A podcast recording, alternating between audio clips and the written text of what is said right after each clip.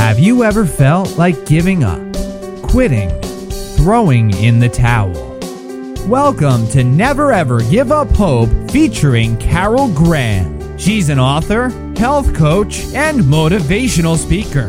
Backed into a corner multiple times in her life, Carol shares with you stories on how she overcame some of the toughest obstacles a person can go through in life, but refused to give up hope. Rather than admit defeat, an opportunity was presented, and it involves each and every one of you.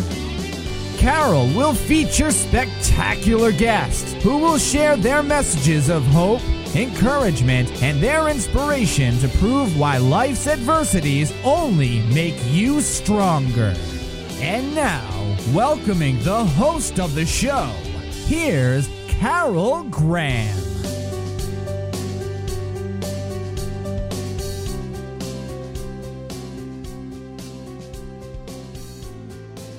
JJ. And I also want to thank my listeners from around the world. Never Ever Give Up Hope is now heard in over 70 different countries. It is a message of hope that the world really wants to hear because it doesn't matter what your ethnic background is, it doesn't matter what your financial position is, or your educational background. Every single one of us have had or are going through problems. We're human and no one is immune to problems. And we all at some point need that message that there is hope in whatever situation we happen to be going through. And as many of you who have been following this program know that my guests all have phenomenal stories, stories that sometimes you wonder how they ever survived. But they share not only their story, but also their secrets, their tips, and very often answers for people who are looking for the very same thing that they have to share that's happening in their lives. I've now interviewed over a hundred different guests, and each and every one of them has had this message. It's a message of hope, it's a message of encouragement, and it gives coping skills and tips. So I thank you so much for listening, and I thank each one of my guests for making this show what it is. Also, I want to put out there that if you have a story that you feel would be of interest to my listeners, please message me and let me hear your story because everybody has a story to tell. And we never know when we share our story how it is going to affect someone who may be going through the same thing. So if you have a story to share, let me know. We'd love to hear it. With me today is Anita Brooks. Anita motivates others to dynamic breakthroughs. We've all had times in our lives when we've needed a dynamic breakthrough. Blending mind, heart, body, and spirit, she is an inspirational business and life coach, an international speaker, a common trauma expert, which she's going to explain that. And she also shares that message hope. She is a multi published, award winning author. Her Amazon best selling book, which is one that I think we're going to talk about quite a bit today, is entitled Getting Through What You Can't Get Over. A couple other of her titles are First Hired, Last Fired How to Become Irreplaceable in Any Job Market. Another book entitled Death Defied, Life Defined A Miracle Man's Memoir. Welcome, Anita. Thank you, Carol. It is a true pleasure to be here. When you wrote your book entitled Getting Through What You Can't Get Over, to me, that meant or means that there were probably many times in your own life when you needed to find answers and how to get through your own traumas. Is that correct? Absolutely. Actually, the title of that book came as a result of having walked through some very dark valleys. And I heard myself say to someone who had come to me for some encouragement because they were going through a trial at that time And I heard myself say to that person, you know, there are some things in life we will never get over, but we can get through. And as soon as I heard myself say it, I thought, oh my goodness, that is a book title. That is so cool. Well, tell us about it. Tell us about your life and what you went through, whatever you want to share from your childhood or whatever you would like to share with us. We want to hear it. Well, you know, the thing that for me, I think like many people, I had a worst fear. You know, there's this thing that will weigh on us and we try not to think about it, we avoid it. But deep down in our either our subconscious or periodically it even seeps into our conscious mind, that fear crops up. And for me, it was the subject of adultery. Some people fear cancer, they fear death, things of that nature. That was not mine. My father, when I was a child, uh, had had an affair and he walked out of our family.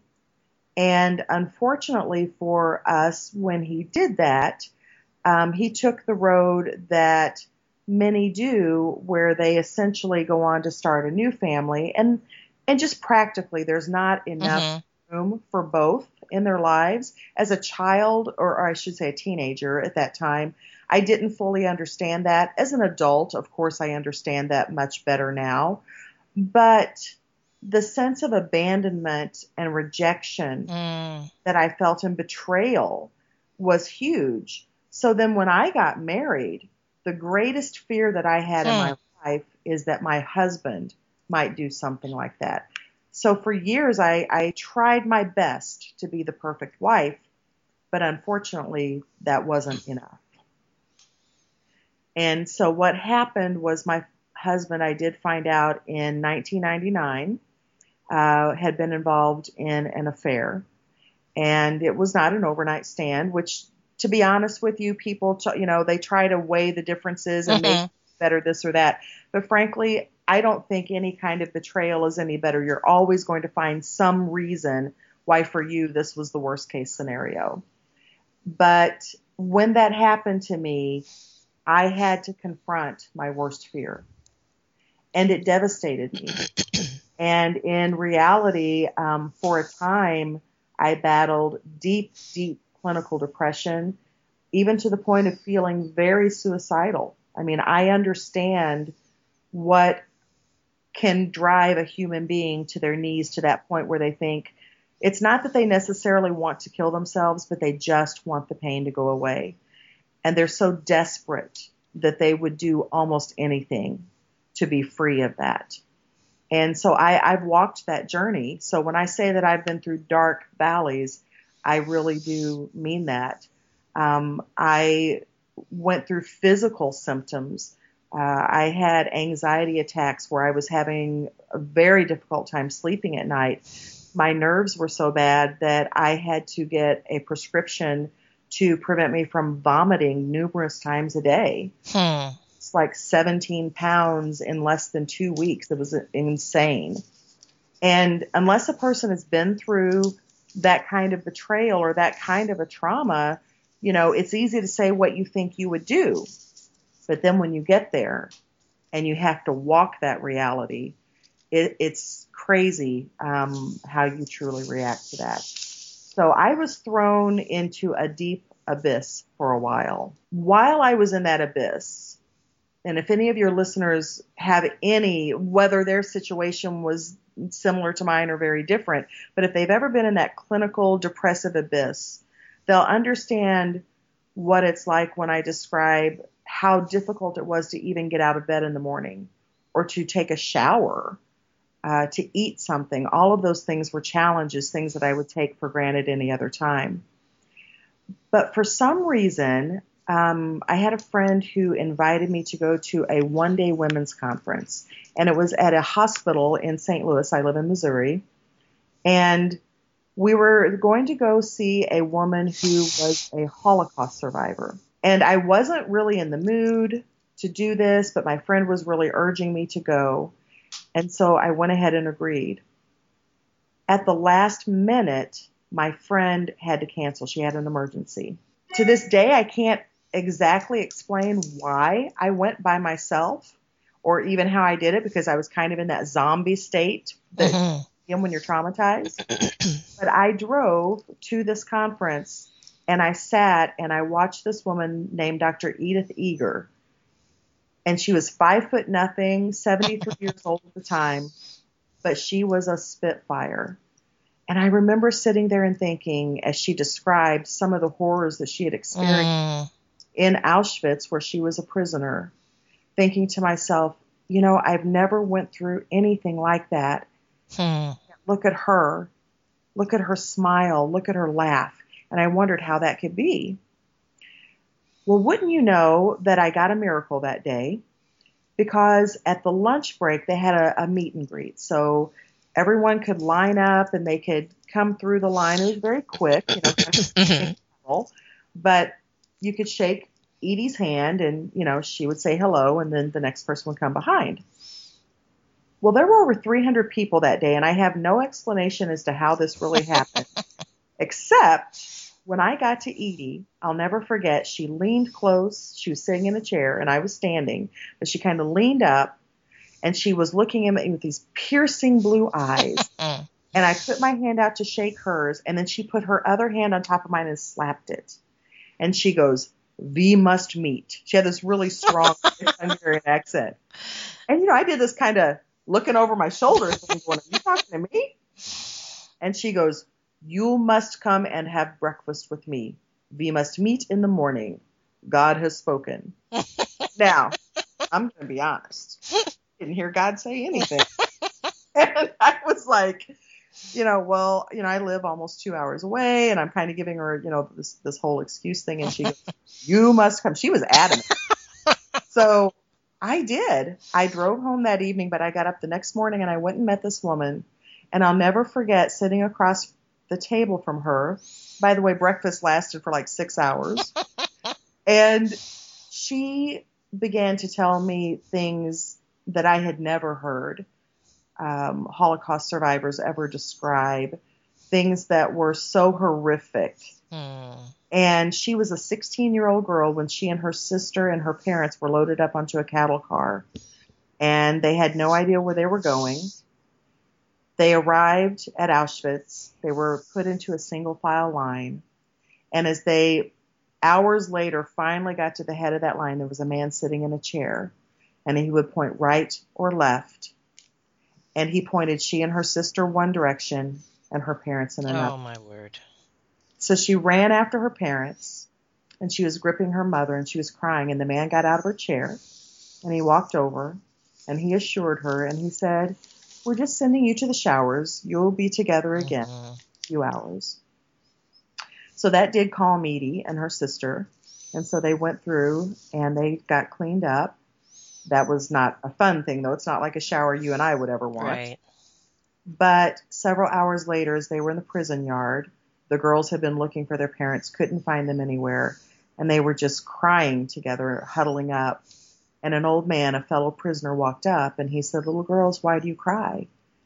And Edie said, I told him, Our mama, our papa, we've looked and we cannot find them anywhere. And the man pointed up to the smokestacks and he said, There's your mama, there's your papa Oh my word. Killed them. And as I sat there and I listened to Edie tell this story, I, I still kept thinking about my situation and I thought, how could she survive something like that and yet still have the twinkle in her eye that she had and still have that laughter that bubbled up so easily from, from her soul? And I wanted that so desperately but then she shared a secret with me. She told she asked me a question. She said, "Are you familiar with Psalm 23?" And I said, "Well, yes." And she said, "There is a line in there that says, "Though you walk through the valley of the shadow of death." And she said, "Do you not feel as if you are walking through the Mm. shadow of death right now?" And I, I just began to sob, and I said, "That's exactly how I feel." you know, I feel as if my marriage has been murdered, as if there has been a Hmm. death that's taken place. And she said, I want you to take note. It does not say slow down. It does not say stop. It does not say pitch a tent. It does not say build a house. It says walk.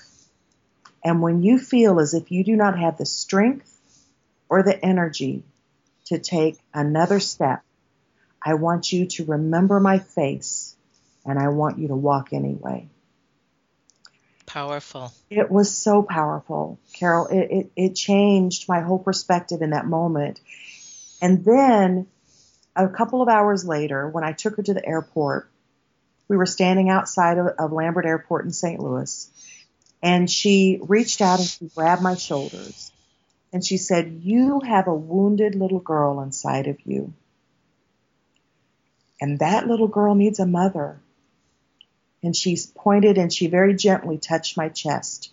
And she said, You be her mother. mm, how beautiful. That was amazing. And mm. I, when I drove home that day, that very day, I remember thinking to myself, I can choose from this moment on to love as if I have never been hurt. And I made that commitment from that day and it changed my life. And it's, I'm not saying that life became perfect. It did not. Mm-hmm.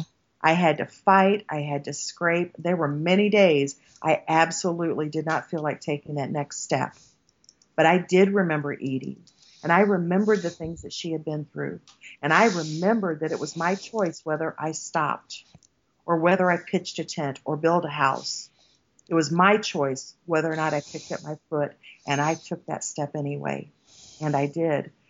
And one of the things that she had told me that day was if you put enough steps in front of each other, one day you will look up and you will notice that you have suddenly stepped back into the light and you will be able to laugh again. And I remember the day when I caught myself laughing. And at first I almost felt guilty. It had been so long mm. since I had done it. But then I remembered what Edie said. And I thought, this is it. This is my moment. I have stepped out of the valley back into the light. And I can laugh again. Well, there's a few things that I'd like to ask you about that story before we continue. Um, definitely is impactful.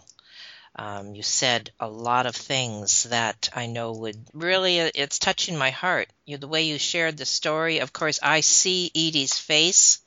I can understand what you must have been through in that six hours that you spent with her, all the various emotions and, and grasping a new understanding, how life changing that moment was. Amazing. It has been said that each of us have seven people in our lifetime that we will influence and that seven people who have influenced us. And she definitely is one of those who is an influencer in your life because she made a difference. She absolutely did. And one of the beautiful things is I'm getting to pass Edie's yes. on. Yes. Because when I do interviews like this and, and there are listeners who hear about Edie and, and the power of her wisdom, mm-hmm. but also in my book, Getting Through What You Can't Get Over, that story and even more in depth is the opening chapter of that because it mm. is so much something that I want to share with as many people as I can because we are living in a hurting world. Mm-hmm. Know that healing is possible. That's it in a nutshell healing is possible. I think very often when you are living in a state of hopelessness, you think that it's not possible. And pain is relative. I know that as a coach, you must see this a lot. You know what what you may regard as as just as you did when you were talking with Edie. You look at yourself and you think, well, if she got through that, you know, what's wrong with me that I can't get through this? I'm sure you must address that in your coaching, do you not? Because pain is relative. It is very much relative, and we each define pain differently. You know, and I work with some multimillionaires, I mean, some very powerful mm-hmm. women and men.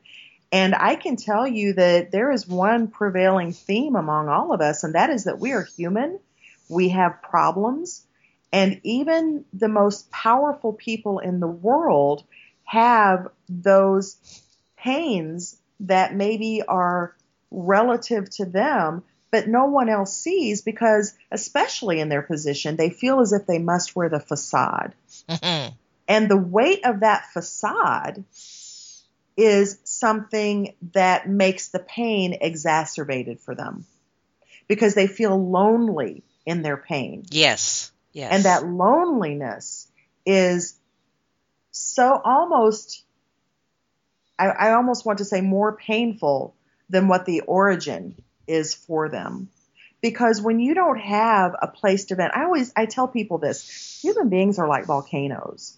If you have a volcano and there is magma at that core that is building and building and the pressure is growing in that, and there is no place for the occasional vent of that steam and that pressure, ultimately there is going to be a massive explosion. Hmm. And I see this often with the people that I'm coaching, especially with the people at the top leadership, because they're that volcano that they don't they don't want anyone to see a crack or a fissure in them. So what they do is they try to stuff all their emotions. Well, when you're stuffing all of that down, every time you stuff, it's only landing on top of the last thing you put there. That's a very good analogy. yeah, so eventually, I mean, kaboom. Mhm. And it oftentimes, and it splatters on everyone around them. It's going to, you know, people who think that work and home don't affect each other really are deluding themselves. You know, you are not going to be able to leave your problems at the door. I don't care how hard you try. So work affects home, home does affect work. And that's something I speak at a lot at conferences. You know, so oftentimes in the workplace, whenever I come in as a coach, you know, if I'm dealing with the leadership or I'm dealing with the staff or some of both, we need to get to these core issues, this core pain that so many of these people are dealing with because until you get past that emotion that they have regarding their pain, you can't get to a place of productivity and profitability. You've got to be able to deal with the things that are weighing on their spirits and their souls. Otherwise, they're going to explode like a volcano. You said something that I'd like to you to address as well before we continue with uh, your story, and that is, how do you tell people not to feel guilty for feeling happy?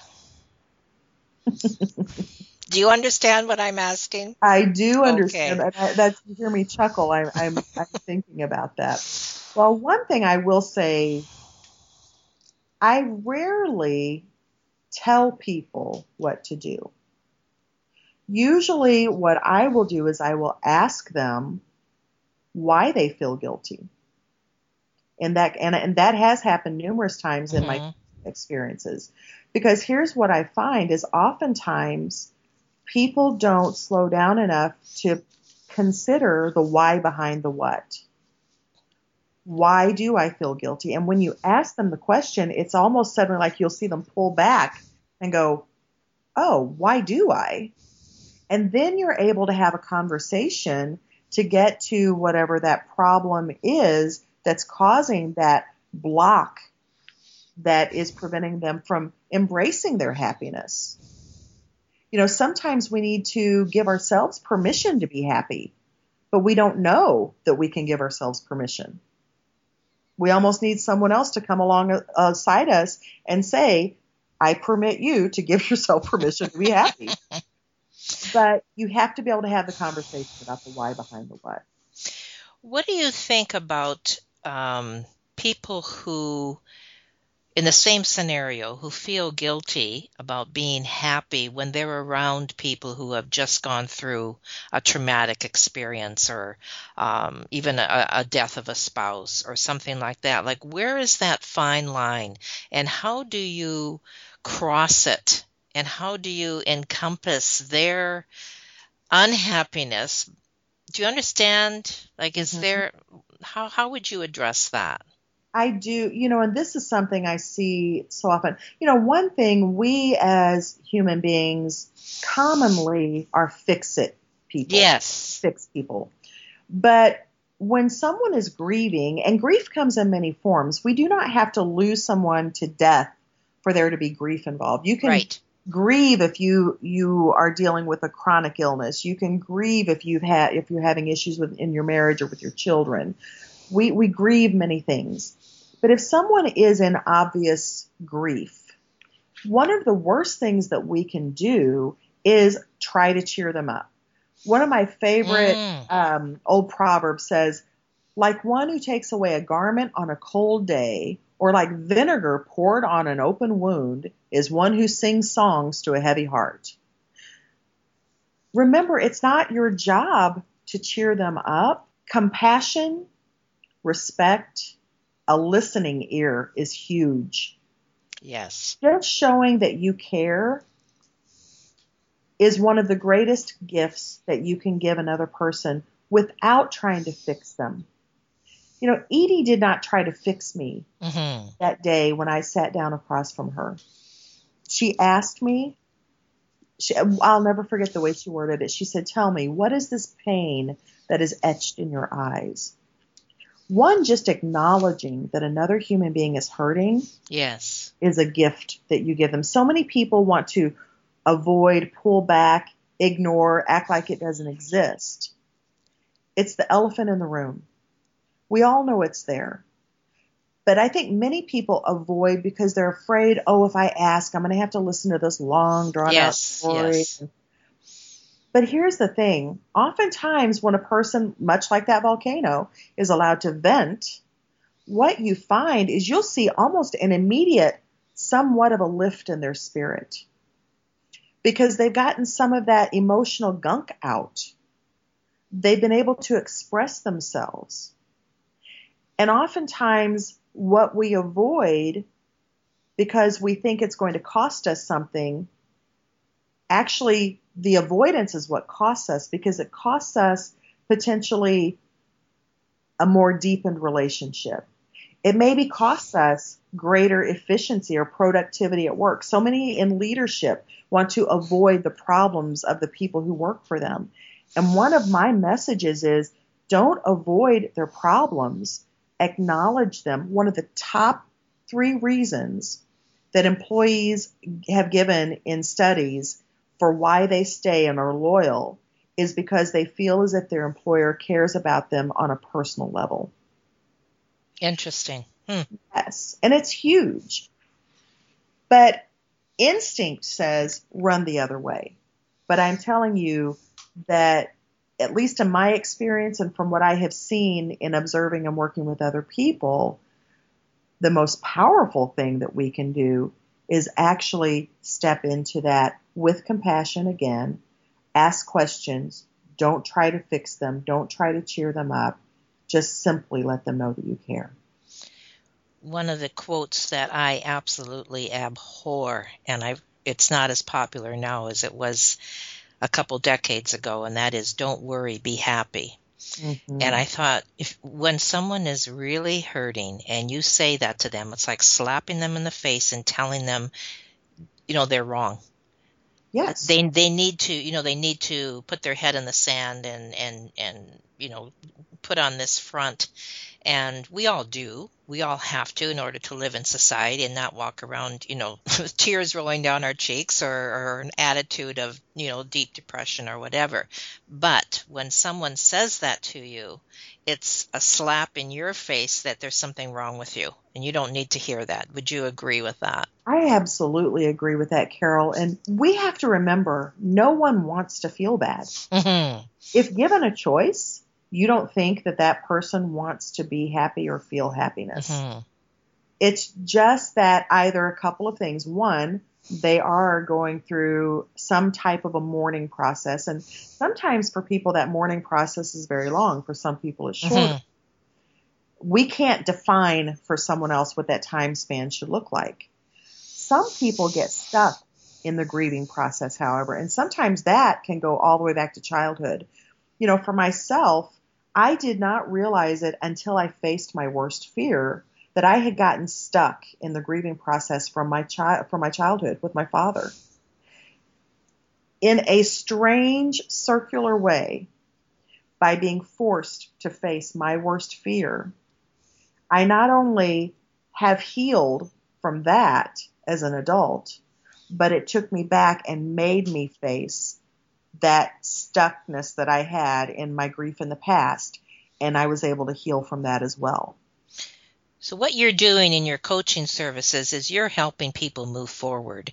You're not just coaching them and giving them advice or whatever it may be, you know, the pits of despair, financial hardship, or, you know, many other, other reasons that we have life coaches. But you sound to me like you are somebody who is giving them hope in whatever situation they happen to be in and, and coping skills. Is that correct? Yes, it is. And and what I find is so often, especially in business settings, because I do inspirational coaching for businesses and individuals. But in business settings, so often, of course, the leadership is always looking at the bottom line. You know, that that's mm-hmm. what they want to start with. And that's not a problem. I can do that practical work and, and no big deal.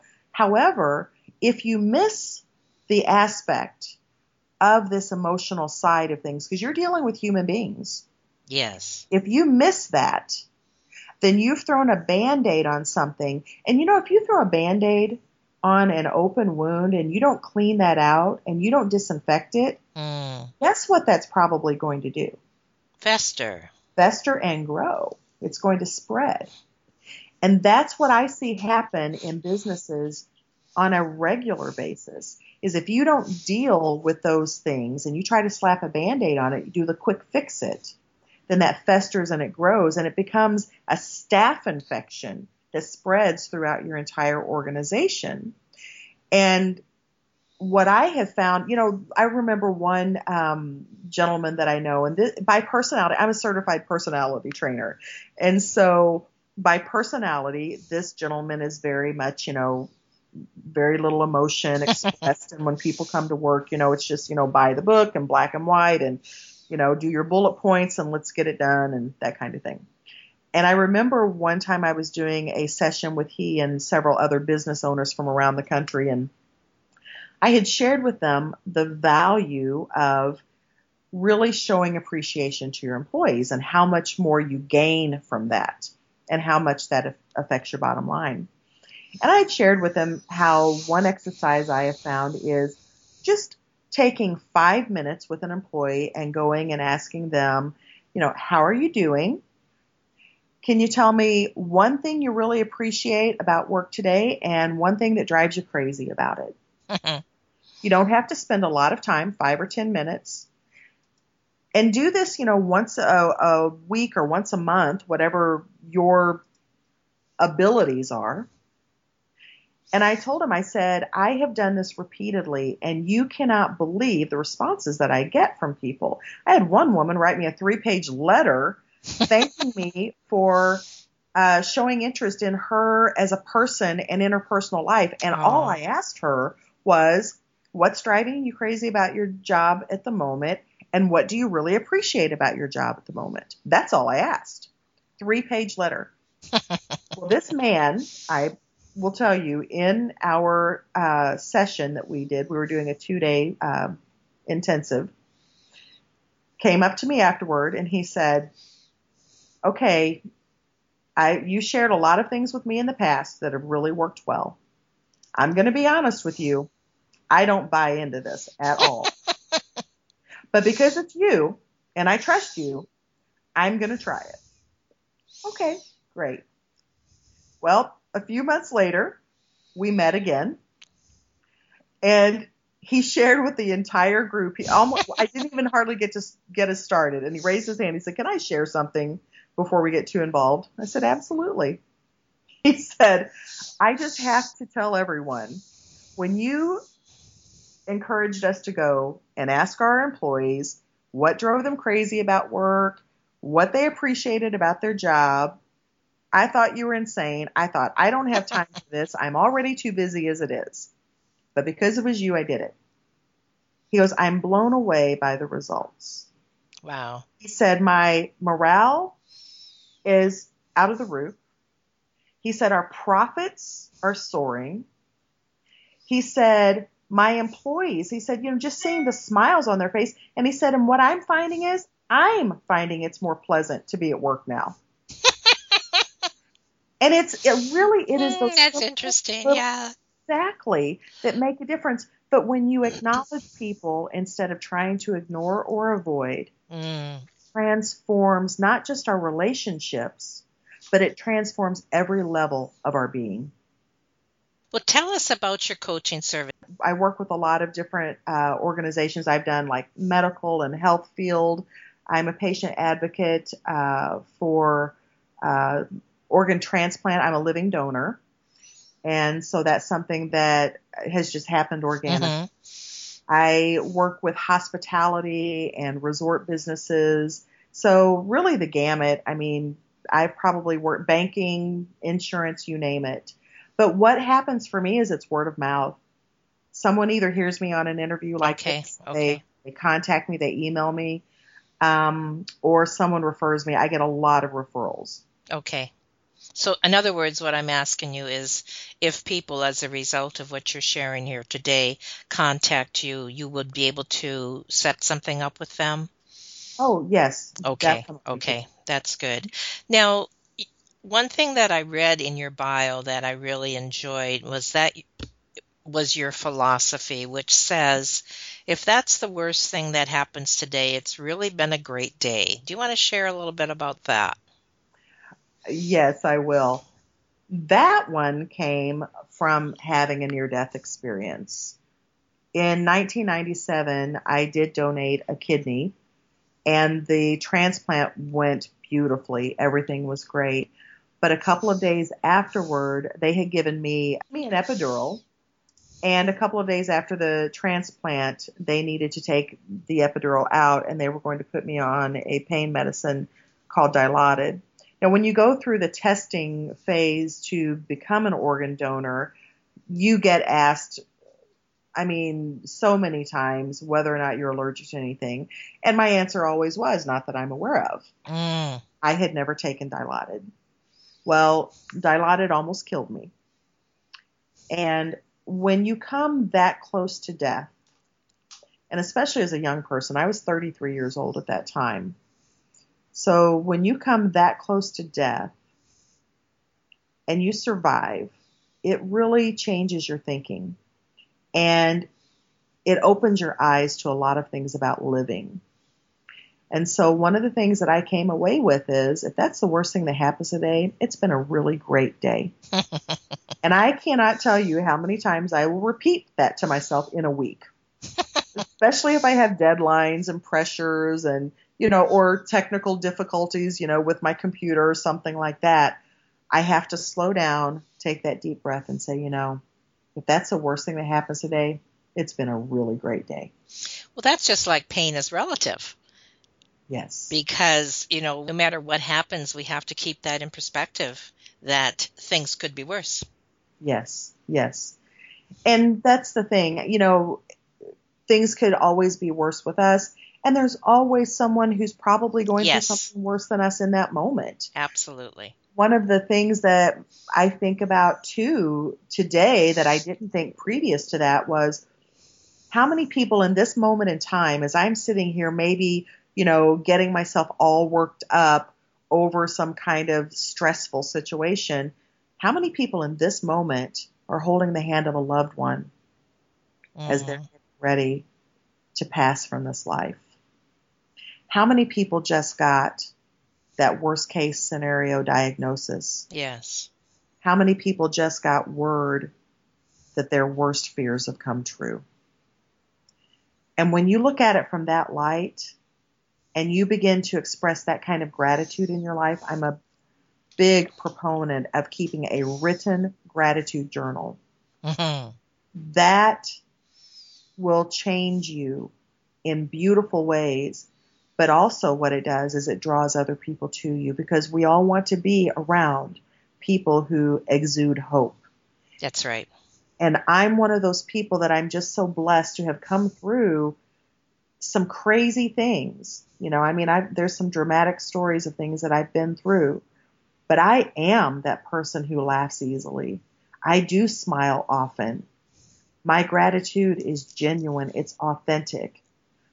But I also have the gift that I did not have before of deep compassion for other people who are hurting And I am so grateful for that. And because of that, I would not trade anything that I've been through. I almost said that exact same thing. I totally relate. And if I'm relating, there are many others who are as well. Our attitude is what gets us through, not what we've gone through. It's the attitude going through it. And the, the secret word is through it. Yes, not over it. That's right. And one of the worst things that we can say to a hurting person is, oh, well, time heals all wounds. We'll get over this. well, you know what? If you lost a child, that's right. You're not going to get over it. That's right. If you were sexually abused, you're not going to get over it. But you can get through it. I will never get over my husband's adultery, but I have gotten through it. And I was very blessed that my husband was remorseful and he invested himself into fighting for our marriage and for us. That is not always the case. That's right. And my heart just throbs for those men and women who tried so hard in their marriage, but their spouse still walked away. I saw that with my dad. But at the same time, I know that if you get two people who really resolve and determine that they're going to give it everything, not 50 50, they're going to give it 100 100, mm. anything is possible. I totally agree. Anything is possible. The human spirit is amazing. Yes, it is. Could you give us a synopsis of your three books in a nutshell? Sure. Well, getting through what you can't get over, there are 12 different chapters and they deal with 12 different themes. So, uh, everything from a debil- debilitating um, accident. There was a woman whose story that I tell that was crushed at work, and she deals daily with chronic physical pain, excruciating pain. I deal with childhood sexual abuse, identity issues, adultery, and of course, death. Okay. In the book, among other things, and financial issues. But getting through what you can't get over, those are the things that are common traumas. These happen to many, many people. And they are things that so often well meaning people will come alongside and either try to cheer them up or tell them, well, you'll get over this eventually. But the fact is, they won't get over it, but they can get through it. And so, what I've done in this book is really tried to give um, both a spiritual comfort, but also some very practical guides. At the end of each chapter, I have some practical things there because what I have found is there are some things too that they're so overwhelming to us. If we think about trying to take it one day at a time, that's just too much. We need things to help us get through one moment. Mm-hmm, mm-hmm. That's why I wrote the book. The other book, uh, well, the other two books that I've written, uh, my first book is First Hired, Last Fired How to Become Irreplaceable in Any Job Market. And I wrote that book because I see so many things that are common patterns among people who have difficulty either maintaining a job or getting promoted or getting what they think they want from their work life. But they're very they're simple and, and easy to apply things, but oddly enough, they're things again that we often avoid as human beings. So this is just one of those books that I've written to try to inspire people to show them that they can thrive at work and they can really get the things that they desire. And then Death Defied, Life Defined, a Miracle Man's Memoir is a true story of a man who had both a heart and kidney transplant in 2014 in Mayo Clinic and as one of his doctors told me, he died at least two medically confirmed times. Huh. He has a fascinating story and just so many life principles and and you know he and I have so many things in common on those levels and he had that wake up call. So one of the beautiful things I love about this book is because people can read his story and they can get that wake up call and they can glean those insights that I was referring to earlier without having to go through the very, very difficult journey that he walked. Well, all three sound phenomenal. Really touched my heart. I'm sure that it's touched others. I know that people are relating with what you're saying. I applaud you for your attitude, for how you are sharing other people's stories as well and not just making it about Anita.